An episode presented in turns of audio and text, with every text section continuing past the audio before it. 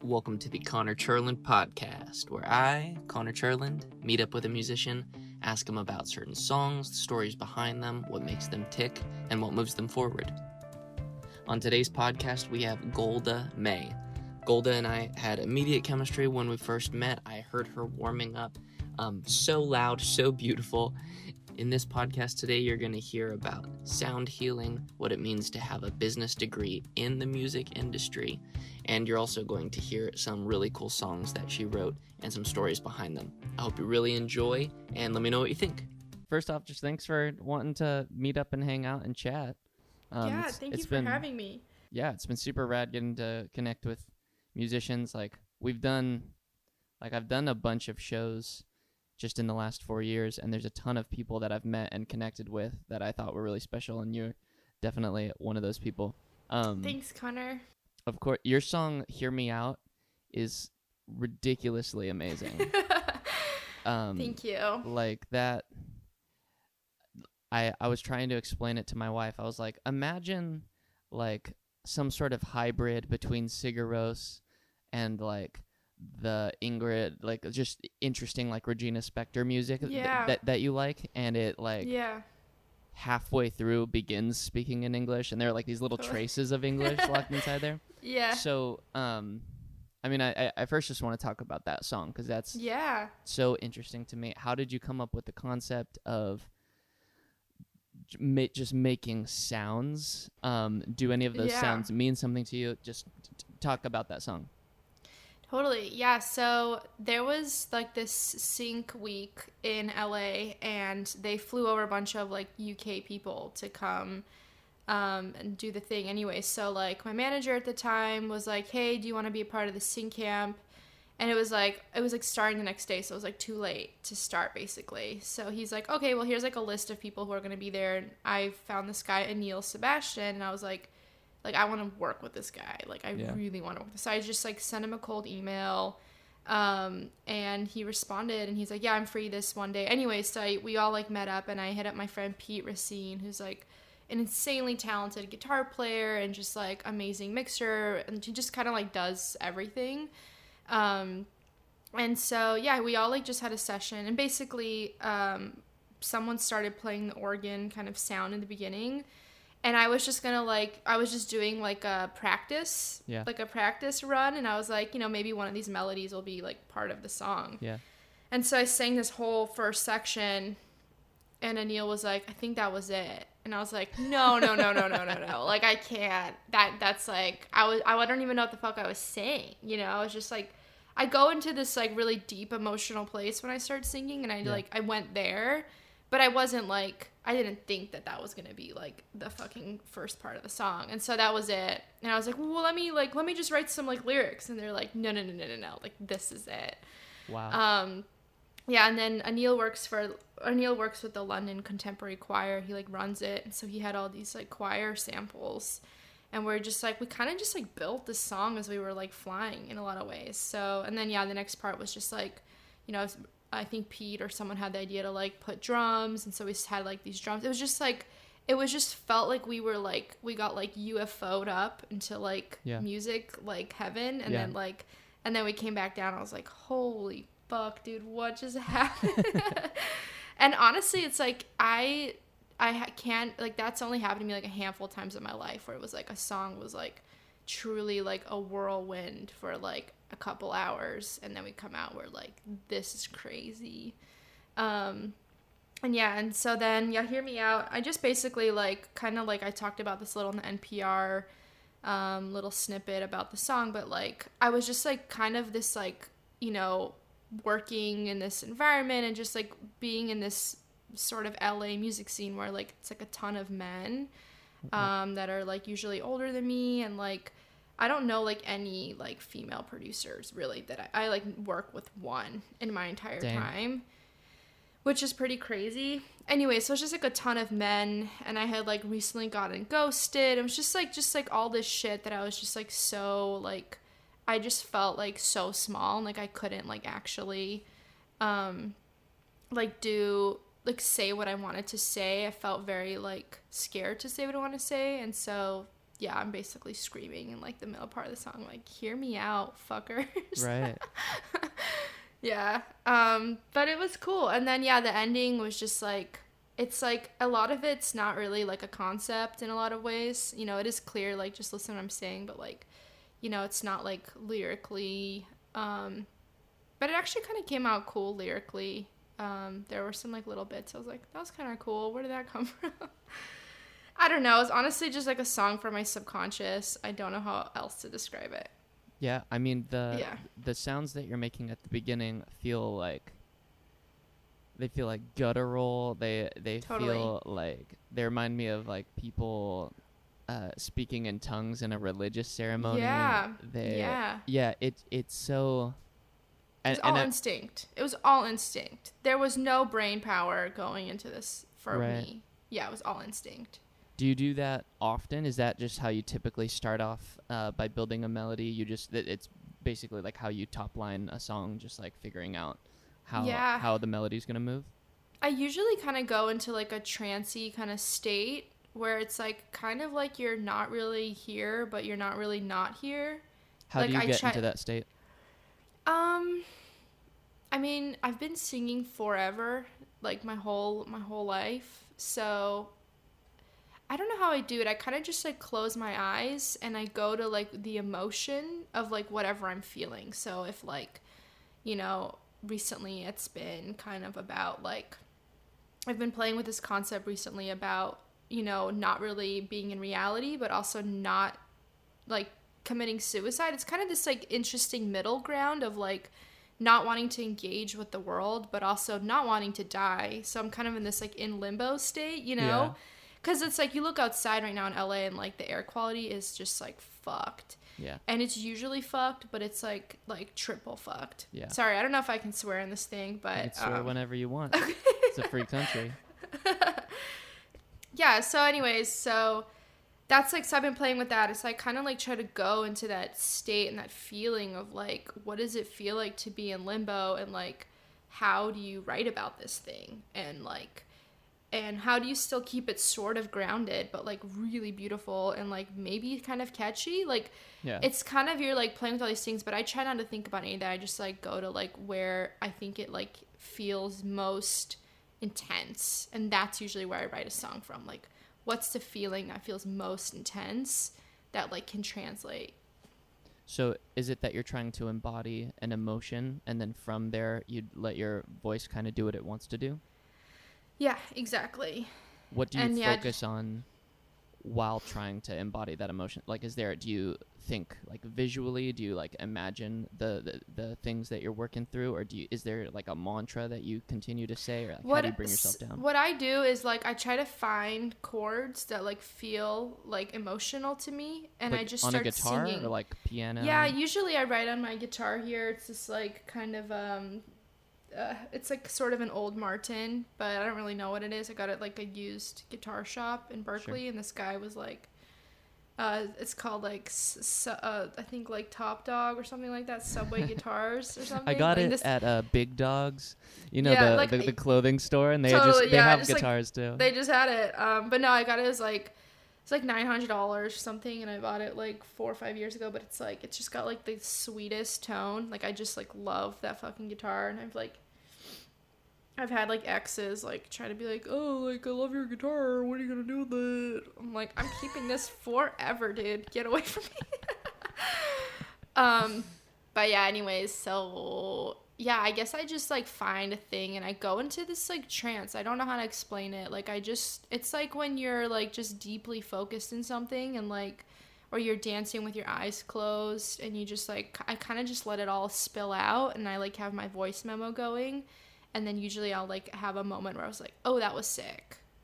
And then I'll like you know, like mark the time when it was and I'll like kind of listen to it again and again and maybe try to learn what I did and then that will like take a little bit because then my brain's involved and i'm like then my brain has to like what did i just do? Yeah, um but yeah it's usually just like close my eyes let everything kind of pour out and then like um there it just feels like there's like an endless source of like stuff in there to like hit up. What distracts you from that space, or like what pulls you out of it? Like, uh, is a is your phone on is your phone on airplane mode? Or where where oh, are you? Mm, no, I usually do something cool and I'll be like, oh sick, and then I'll like, you know, my brain will be like, go check Instagram, dude, and I'm like, great, and then 20 minutes later, I'm like, why did I just do that? That was so stupid, but like. There's just so much research about like social media of how it's just like meant to control us and we're the product and like people make so much money from us being addicted to these services and that's how i'm trying to really see it it's like truly just like an addiction but it's also like you kind of need it as an artist so it's like it's like saying like oh you gotta like smoke cigarettes but like only just enough so that you can like play the role but it's like really hard because once you're like doing it you're doing it and it's addicting and they make it really addicting uh, but yeah that's like distracts me and then like sometimes i'll like get in my own way with like trying to like be really conceptual or like i'll be like you know, I want these lyrics to be better. I want these lyrics to be better. And I'll like really like try to like make it better and like work on lines for a while. Um, and then that will like sometimes take like a little bit more time than I like it to take, but it's like important. I don't know, like last week I had this song I needed to finish and I kind of just like bummed around my room all day. I'd like FaceTime a friend, then I'd like go back to like, you know, writing the lyrics. I'd FaceTime a friend I'd do like pull a tarot card and like go back to writing. So it's kind of this like weird. There's really like no one way to write a song. It's yeah. like I hate to say it, but it's just like I wish there was. Every song is like truly its own life form. And then like sometimes you write it for a while and then you're like this sucks. So and then it just ends up on the Dropbox where I like keep everything like little awards that I had made. I love visiting my Dropbox. I'm like, oh, what did I do in 2018 April? Let's go check. And I'm like, damn, that was like kind of cool. And then I'll send it to my manager, and she's like, not my fave. And I'm like, great. but yeah, it's fine. Um, yeah, so just I forgot the distractions. Yeah, I think like food also honestly is like a big distraction. I like love to eat and um yeah, going out to eat is like something I really like love doing, and it's like horrible for my bank account and my stomach. But what's fine. your uh, at-home uh, snack distraction? Like a pretzel? Um, you know, there's honestly like the thing about me is I have like nothing about me, very little about me is like super consistent, except the fact that I like make music a lot and I like will eat out a lot. Um, yeah, there's no like consistent thing. I would say like, you know, recently it's been like chocolate peanut butter cups I put in the freezer. Um, I'll steal like a couple Pockies from the freezer. I don't know who they are. Hell yeah. Yeah, I think like my roommates are probably. I mean, I think they've been there since like 2014 or something, so that's fine. Frozen chocolate on top of anything salty. So is good. Out of this world. Pocky is. Yeah. I I've never frozen Pocky, but I'm sure yeah. it's out of this world. It's so good, and I hate it. And then I got like this Trader Joe's Pocky, which I don't know. I know Trader Joe's like tries to rip off other popular items. I thought they missed the mark on this one. I'll be honest. I'm sure. Well, probably because they used ingredients that are legal, and uh, I'm sure Pocky has some sort of like MSG infused 100%. chocolate hidden inside of it. Yeah. Um. So you are born of Ukrainian parents, Russian speaking parents, immigrant yeah. parents? Yeah, they're both from Ukraine. Um, yeah, they immigrated when they were like in their early 20s. They're they're Jewish, so there was like this like 4-year period where the USSR was letting Jews leave. Okay. and um and come to America, Australia, or Israel. And my parents were lucky. They separately immigrated. They didn't know each other yet. Wow. My dad like was uh, dodging the military draft and then my mom was like you know there was just like a lot of crazy shit going on. Uh, but yeah they left. They had to like give out they had to give away all their possessions and they could only leave with like very very little money. Wow. Um yeah it was really crazy. And then yeah they moved to america and they met in chicago. And that's where i was born. And i just like grew up in like a very like russian jewish community over there for a little while. And then my dad moved we all moved to san diego when i was five. Wow. Yeah.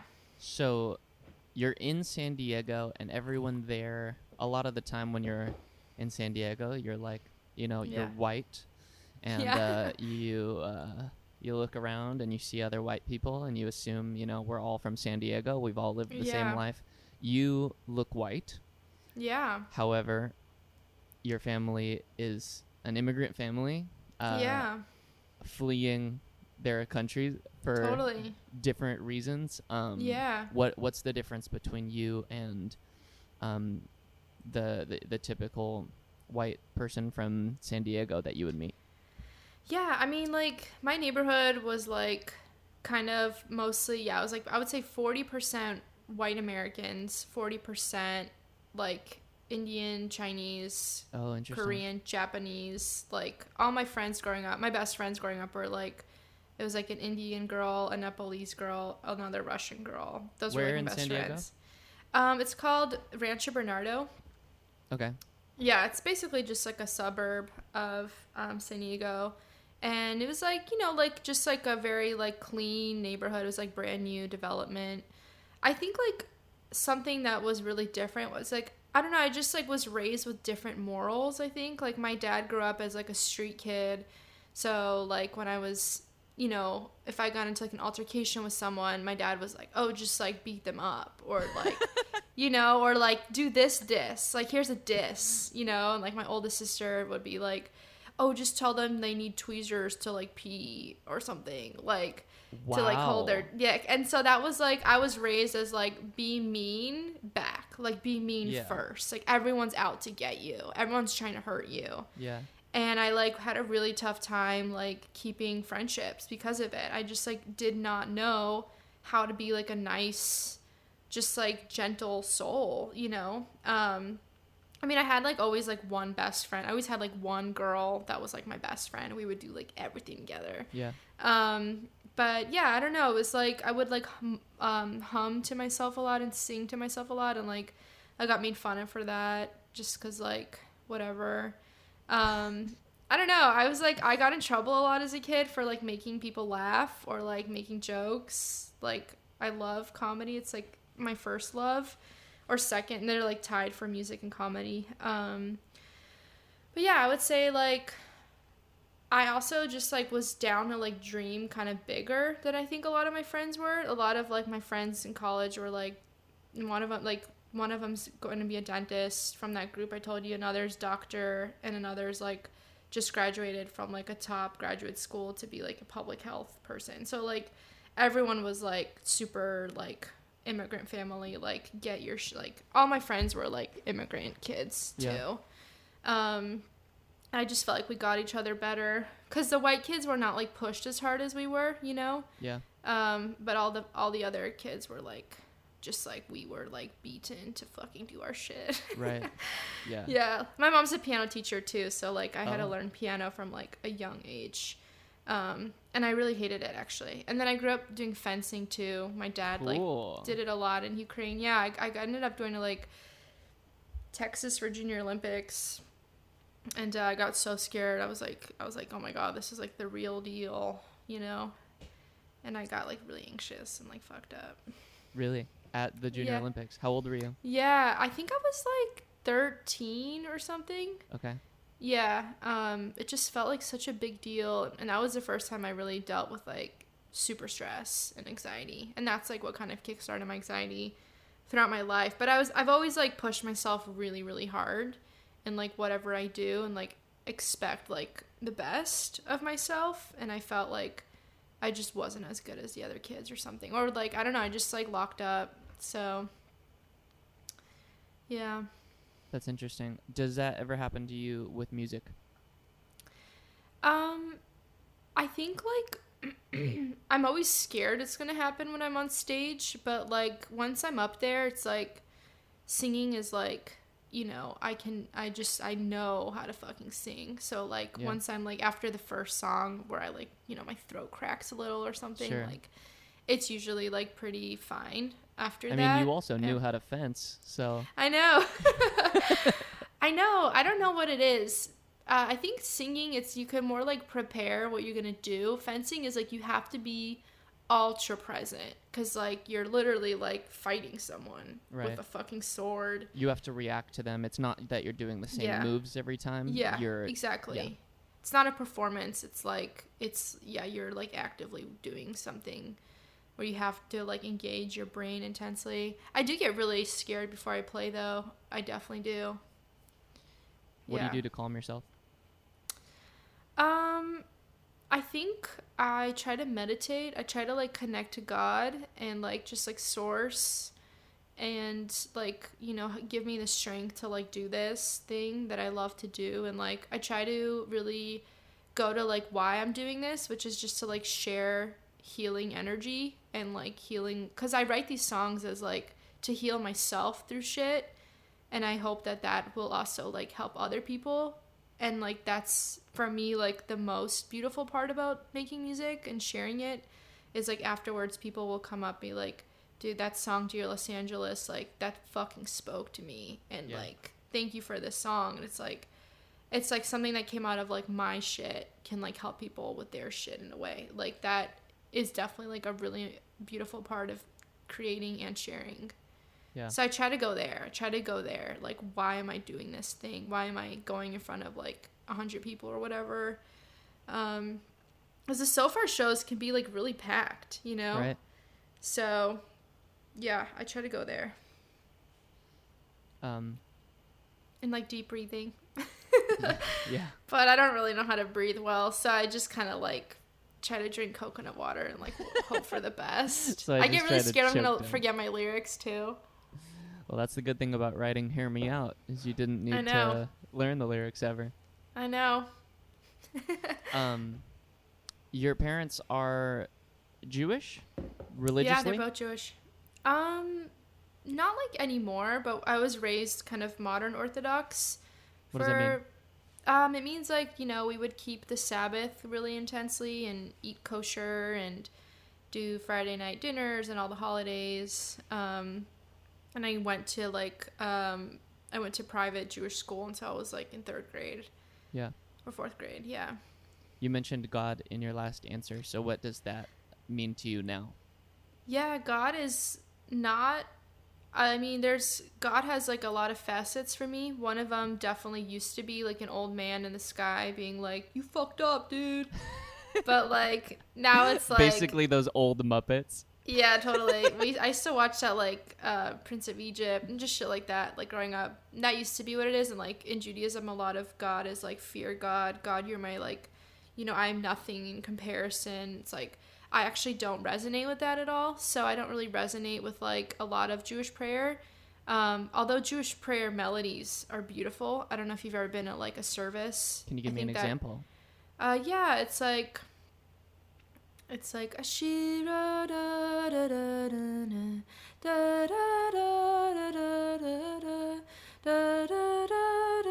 da da like and it just goes like and then one of the biggest mm-hmm. prayers is like Shema Yisrael Adonai Eloheinu Adonai Echad then you like whisper Baruch Shem and then it's like da da da da da da and it's like it's really fucking beautiful. Like yeah. I think that I subconsciously learned a lot of my kind of like quote unquote haunting melodies just from like Jewish prayers. Like wow.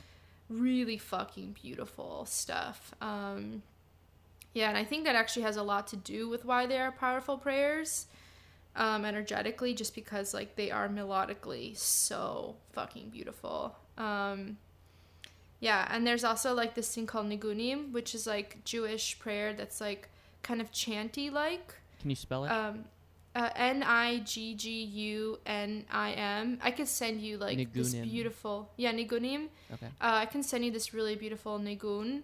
Um, that's like by the old Rebbe. So there's like this big rabbi that led the Chabad movement, which basically was like to take have Jew Jewish congregations all over the world. And so I kind of grew up doing Chabad stuff. Um, but it's like definitely very religious. It's like all the women wear long skirts and like, you know, long shirts and everything. And so I grew up kind of in that world. I went to Chabad school as well. Um, but yeah, anyways, this rabbi, um, the, they call him Lubavitcher Rebbe, Rebbe, um, he like has this beautiful nigunim. I could send you one after. That's just like just so heartbreaking and like anyways back to your question about god I think the way I see it now is more like this kind of energetic force that's within and around us and connects us all. Like, you know, it's no coincidence that when you think of a friend and they call you 10 minutes later, it's like we're all connected, like, very intensely. And we're all connected through energy and, like, all that stuff. It's like, to me, it's not even a question. I work with it, I feel it, I see it working in my life all the time. I play with. I play with it like through love and light. Um, but yeah, that's like a huge part of me too. Like I think and work about spiritual stuff a lot Yeah. because it is like such a key thing in our world into like creating the life you want, feeling the way you want, bringing the people you want in your life, moving people out of your life you don't want. It's like all about that. Yeah, you've mentioned um, healing through sound before. Um, Yeah. You, we, last last time we talked, we talked about sound bowls. We talked Yeah. about throat chakra. We Yeah. talked about um, you wanting to move to Santa Barbara, which still hasn't Yeah. happened, but I still want you to move here. So, I know. Um, Yeah, it's so much clearer up there, I think. but when it comes to sound healing, tell me tell me more about what what you've learned and what what that means. Yeah, I mean, I think it's like, I mean, music is like another form of energy, and like the sound that we make out of our bodies is like huge in healing ourselves and others. I'm still like quite amateur in it. I wanted to learn more, but like, How do you go pro? how do you go pro, bro? Um, I think you like find another healing. You find like a sound healer, and you like learn from them. Um, Yeah. but and like, then you have to kill them to win yeah totally i know know the knowledge but i'll do it like in the beginning of a show i'll kind of like before i start singing like my songs i'll kind of just start like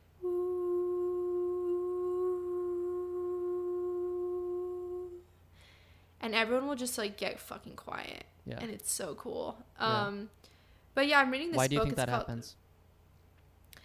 I don't know. I think I just go somewhere. So I don't want to like get too meta, but the way that I connect to my singing is like through a like a, a higher source, like a higher energy. I connect with it, and it like comes through me in like a pretty intense way, and it like works with my own self and energy and spirit to like create what I'm doing. I can hear when I'm not engaging with it, and it just like doesn't feel like the same thing. People people can feel it. That's why when you hear like someone singing a song, they say like your day of demo is like usually your best because you're like really engaged with that thing. Yeah. And then you try doing it 2 months later, it's like you kind of like lost contact with a little bit. Right.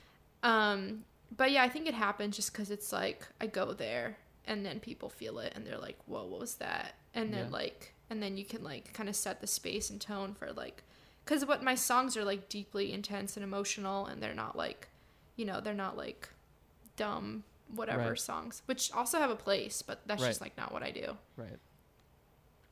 That's so interesting. Um, yeah Do you do you still have a sound bowl? i do yeah Is my it in the room? Can you bring it Yeah. over? yeah let me take off my headphones for a second yeah this is mine i really like this sound bowl because i think it like really resonates this area so i think sound in general like I, to answer your question it's like really complicated how sound works and how it heals but i think it's like also like basically the concept is like you're tuning your different parts and chakras or like your different organs to tune to the frequency they should be at so that all the cells inside can like also vibrate at that frequency and like work in like full function Okay. um so yeah that's kind of how i see it. and also just like certain vibrations and energy will like be able to like work uh more effectively in that frequency so if you're like oh for my throat i feel like i need oh like feels good feels pretty good there could probably Yeah. find like a better tone but yeah here's my singing bowl um do you want me to play a little bit of it yeah, please do. Okay, cool.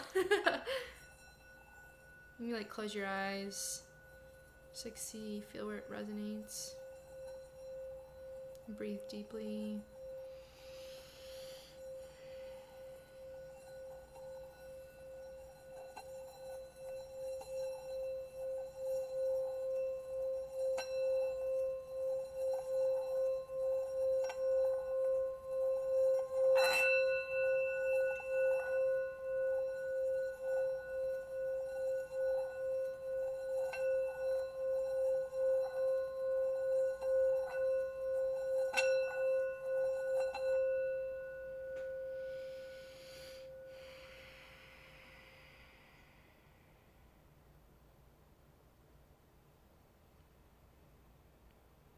That's awesome. Yeah, it's pretty sweet. What when when you were making the like so you're you're like swirling it which feels kind of like what you do with a wine glass when you're, Yeah. uh so that's just like the whole thing vibrating Yeah. and then there were sometimes that it was like yeah. Wh- what, what what was that noise Uh, it's just like when it like it's like when it like when you're going and it's like kind of moving in this circle and then it like you'll like kind of hit an edge or something. Yeah. Or like you'll just like your finger will slip. yeah But I kind of like them. Um, I think they're kind of like they kind of like clear something else out. yeah I think sound is really cool for clearing stuff that you're just like don't want in your body anymore. I mean, we just pick up so much stuff talking to people, walking around. Like we're all these like, you know, we all and in energy medicine we're basically these big like noodly creatures and we have all these like little hairs coming out of us that you can't really see. Some people can see them, but most of us can't. And they're all like just kind of collecting things and dropping things off and we're all doing with each other. That's why some people you hang out with, they're like they call them energy vampires. It's cuz they're like sucking all the shit. They're sucking like your like life of you. force. Yeah, there's like literally I know someone like that and it's like and when I use my brain, I'm like I don't get it. We talk about normal stuff. We don't really go like that intensely into shit. But every time we hang out, I feel like I'm like just fucking drained for like 3 days. yeah So it's like a big complicated subject. I don't think I'm like articulating it as well as I would like to, but um, it is like a really, it's a beautiful way to I think interact with life. I think one of the things that's apparent with your music is, especially with your live performances, um, but I mean, also with I uh, I've listened to "Hear Me Out" maybe like twenty times in the last week, and the, I keep listening to it because it. Uh, I mean, you may not be able to articulate what sound healing is or does Yeah. or accomplishes, but it seems that whatever it is, you are skilled in healing people through sound. Thank you. Uh, so it would make sense that you would want to study that more yeah. because it is uh, something that you naturally do. Um, Thank you. is it possible for you to play that song? Do you know the like? I do you even play it? No, I don't. I You don't ever play it. play it. No, I don't. It's like really hard to play live. I um, imagine. because yeah, there's no timing. Like I there was no click going, you know. Yeah. Um, I it's on my to do list to learn how to play it live. Yeah. Because it's like I've tried, but it like it's hard to do it because it's like also there's like different like echoes of stuff happening too. Yeah. Um. Yeah, I don't know how to play that song live. I'm That's- sorry. That's, no worries. um, would it? Because I, I want to ask you to play two songs. Uh, Okay. one one of the ones that you already put out, and then something different. Okay. Um, would it be possible for you to play uh, "Wish I Was Someone Else," and then I can ask you questions about that? yeah, I can definitely. Um. Yes. Great. Y- yes. If I fuck up, maybe we'll just restart it. Okay. Cool. I think I got it. Awesome. That was fast. uh, okay. All right, let's do this song. Let me just make sure my logic is like still chilling. We're chilling. Okay, cool. I did all the things I was told to do. I never even tried to bend the rules. This hereditary fear overgrew in me. Side effect of my immigrant family. So I dated a boy with the same religion. Learned from him that I wanted something different. My parents always said never tell a lie. But the truth is that they wouldn't hear another side. Closer, looking at me, I don't know her. Now that I'm older, it's too late for starting over. Wanna scream, but I can't cause my mouth won't open. Like a dream, try to run, but my legs stop working. Wish I was someone else. I made decisions for myself, but I don't know how. Where do I go now?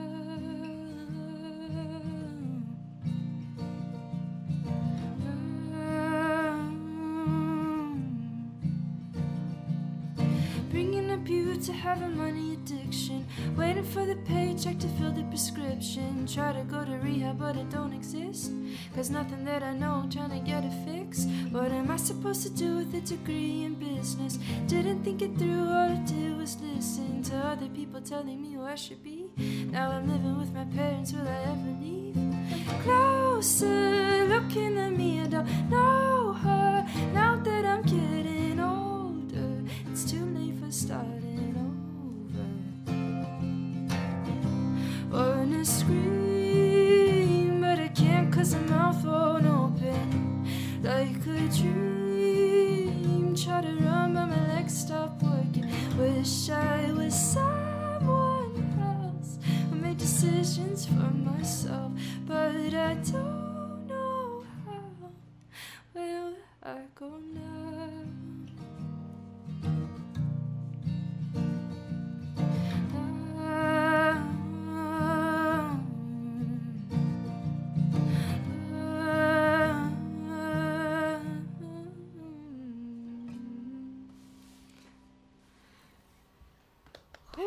played it.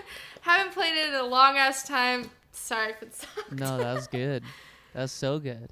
Thanks. It uh, you have so many lyrics in that. It's such Yeah. a dense story It's packed. for, and it's such a great, like hearing "Hear Me Out" and then hearing "Wish I Was Someone Else." Those are like Totally. very. i- It's quite a range between the two. So different. Um, so that that song feels to me like a kind of an anthemic. I am Golda. Here are facts about me. Totally. Uh, here's here's where I've been from. Um, you talk about Yeah. a money addiction inside of it. yeah. What was that?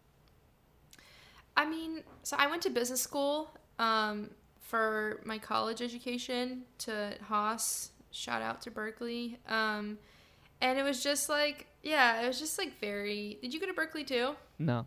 Okay, cool. That's fine. Um, yeah, I don't know. It's just like a really intense program, and a lot of the reasons I went was like, you know, I wanted to have like stability in my life. I've always like had this fear about stability. You went to And- music school for stability in your life, I went to business school for stability. Oh, okay. Yeah, yeah. but it, it wasn't um, the Berkeley School of Music you went to. No, it was Ber- UC Berkeley. Yeah, I went to Oh. UC Berkeley. Um, you know, I thought music was just gonna be like a hobby, or I'd get lucky and get discovered on the internet. Turns out you actually have to get good at writing songs. So, anyways, yeah, I was like, I really wanted to have a stable life, um, and like be able to afford my own apartment and everything. And that was something that was like ingrained to me from like a young age. I was like always an overachiever in school. I did like ASB. I did all this shit to like make sure my like, you know, resume looked dope as fuck.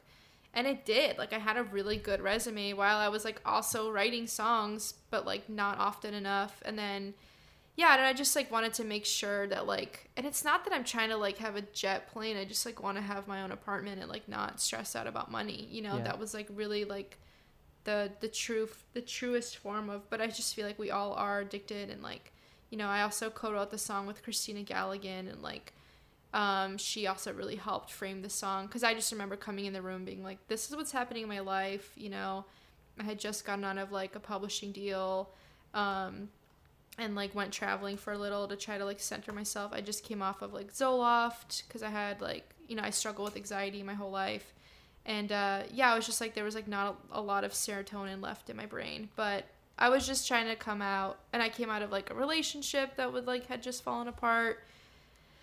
I was just like, guys, I like feel like shit, man. Like I live in my parents' house and I don't know what the fuck I'm doing with my life. And Right. it like, you know, I think that's sometimes like the place where the best stuff comes out of is like when you're just like on the floor not knowing what life is anymore. There's a line in there that you're too old to start over. Yeah. What what do you define as starting over? I think like starting over is like like I'm 25 right now and I see these like 18 year old girls on Instagram like getting like really big. Yeah. and, do you feel past your prime?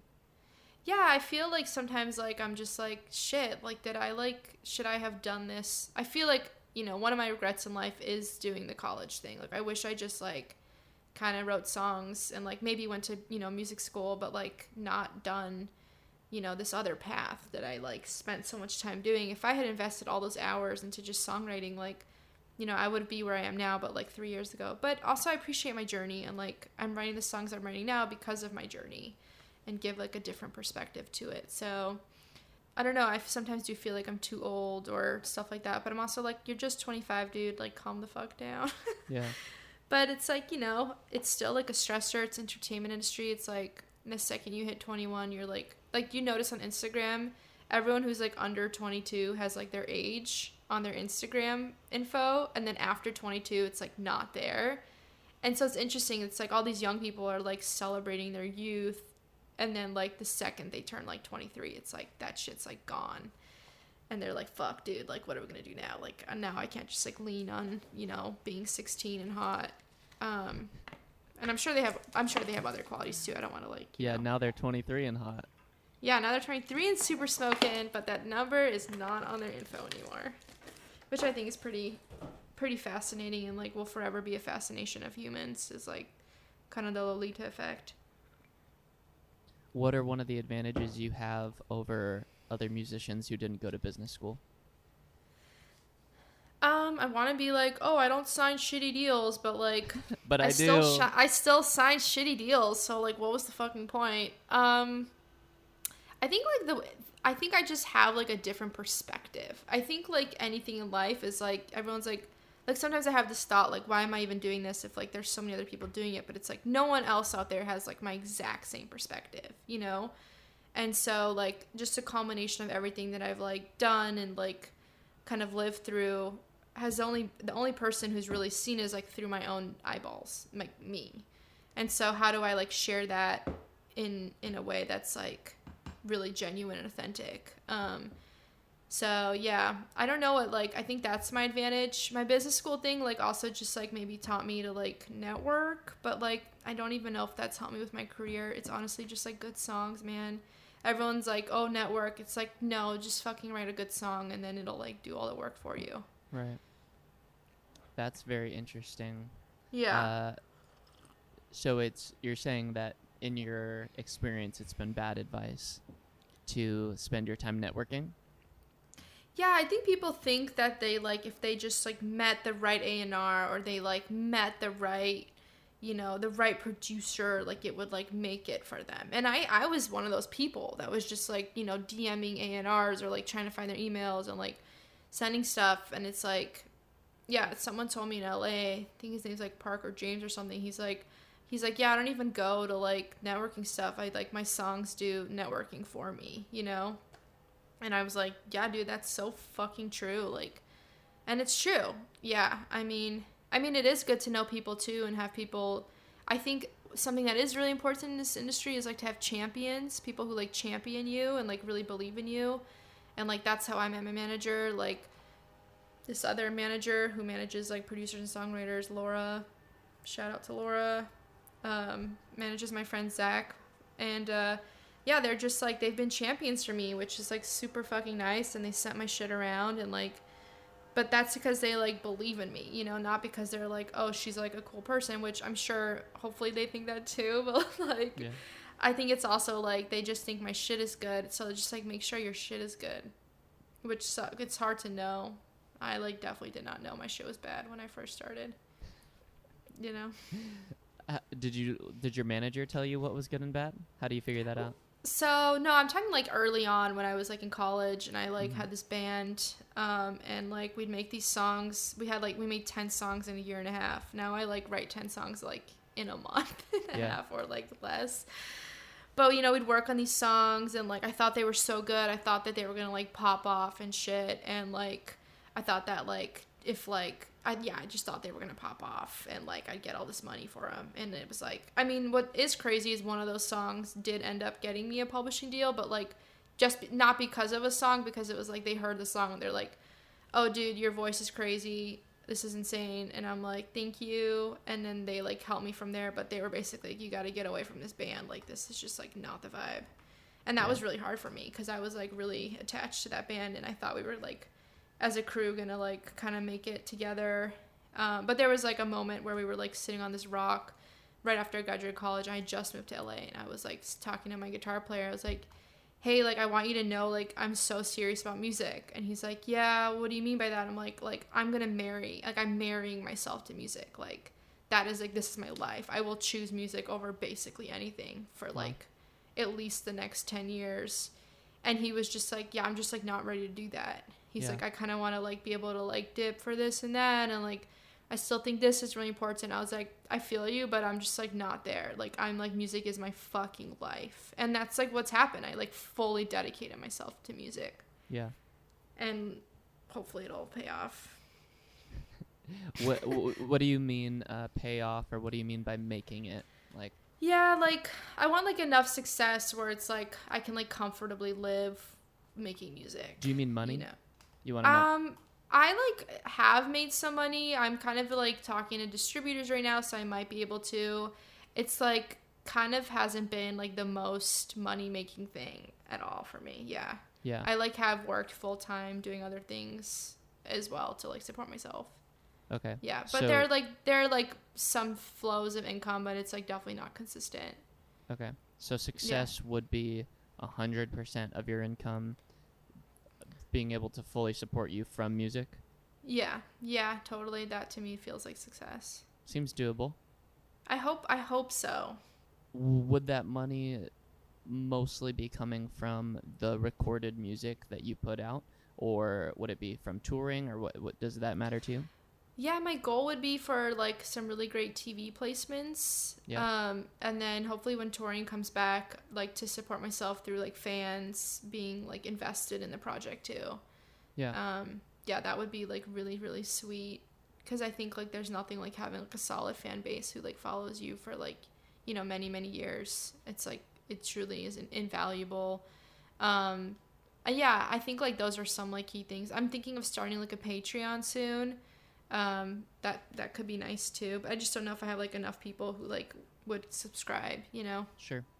just like trying to like make shit work right now. You know, Right. it's like tough for in the pandemic. For yeah. sure. Right. Right now is a hard time, just in general. Yeah, for everyone. Yeah, for everybody. Yeah. yeah, Especially. I'm like I'm living off savings right now and like getting like a little bit of unemployment, which has been Yeah. like nice. But um, yeah, I mean, there's like some promising like conversations happening, and like I have this song Sidelines, which I'm hoping will like do well. I don't know if you heard Sidelines, but Mm, maybe I'll play that one later. great. Do you want to play it right now? It's, it feels like a great yeah. transition. sure, yeah. This song has had a journey. Um, it was written really quickly, and then it was like there's been like seven producers that have like tried to make it work. But yeah, here's sidelines.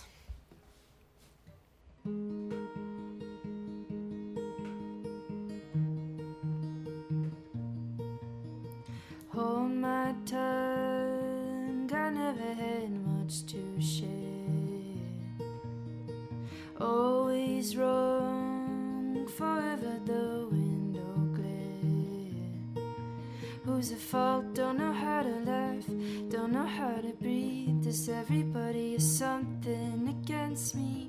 Don't know how to stand without a shaking hand. Does anybody get it? I've been sitting on the sidelines, wishing I could pull me down. I've been spinning on a rewind,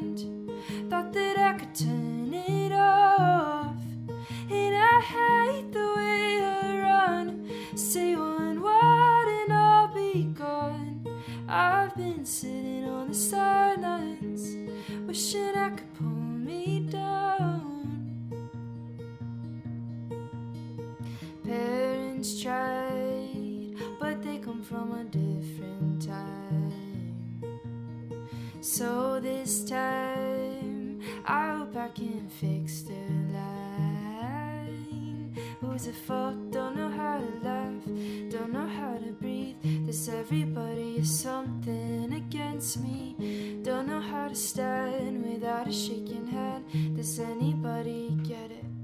I've been sitting on the sidelines, wishing I could pull me down. I've been spinning on a rewind, thought that I could turn it off. And I hate the way I run, say one word and I'll be gone. I've been sitting on the sidelines,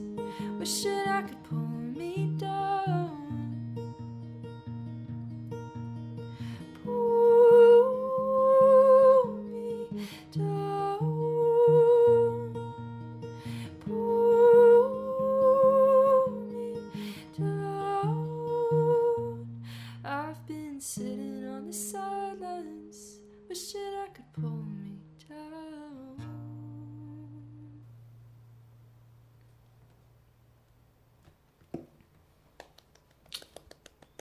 There you go. There you go. That sounds so good. Thanks. I half expected that to after after you did that final like quiet sitting on the sidelines. I imagined it to be like a big like don't don't don't don't totally. it is like in the recording. It is like another last chorus, but when I play it live, I kind of like to like end Yeah. it there.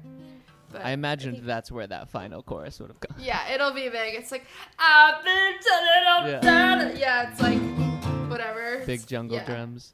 Totally, totally. Yeah, it's like a it's a pretty tastefully big chorus. Ah, very tasteful. Yeah, yeah, Anthemic, they call Yeah. it.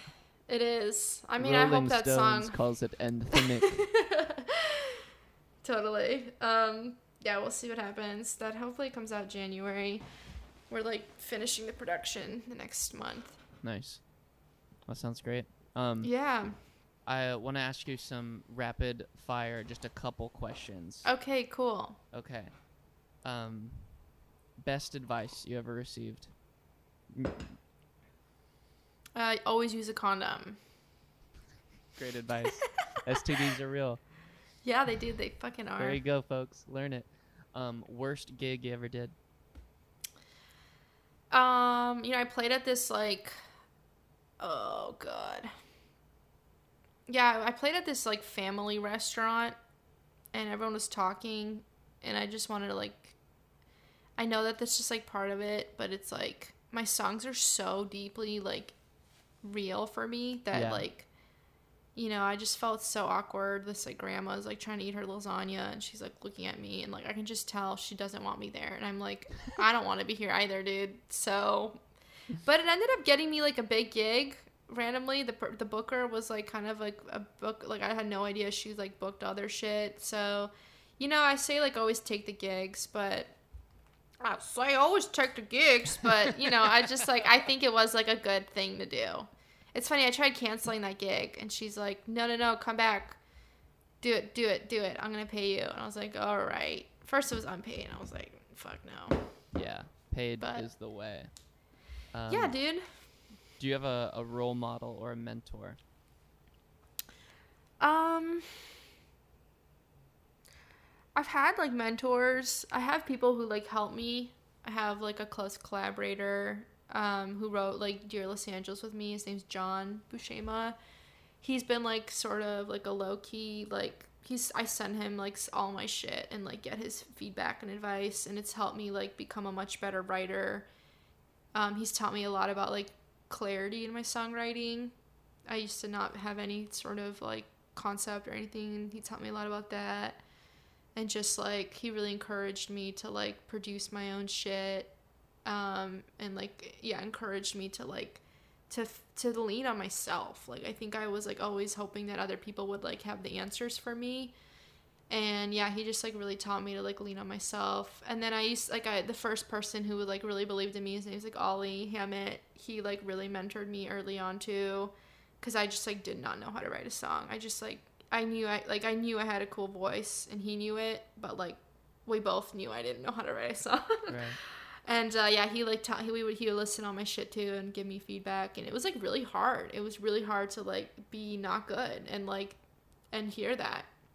And he didn't tell me you're not good, but it was like you know, be like, oh, you know, Ari's still a baby songwriter, and it was true. Like I just like did not know how to write a good song yet. Um, there'd be little good songs here and there, but like consistently, it was like all over the place. My sound was like not nailed in yet. Even my voice was a lot different two years ago, three years ago. Less like clean, Less like what? less like clean. Like it just Oh, wasn't like I it was kind of like said messy. less like Creed. Uh, from The Office. No, I was Oh my Creed God. the band. Oh, oh, I yeah.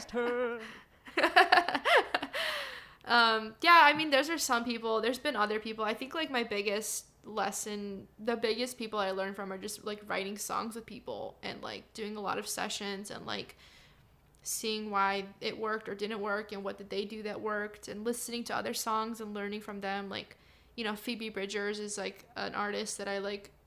I'm obsessed with her songs and like I analyze every fucking line and I'm Yeah. like, why did she? And I, there's like one song Halloween that I'm like, why did she put those two lines in? It doesn't make sense. And I like went deep into her shit, and it's like turns out like this guy that she co-writes with Conor Oberst um, from Bright Eyes like was like, dude, you're obsessed with this. You're obsessed with the Dodger Stadium killing. Just put that in there.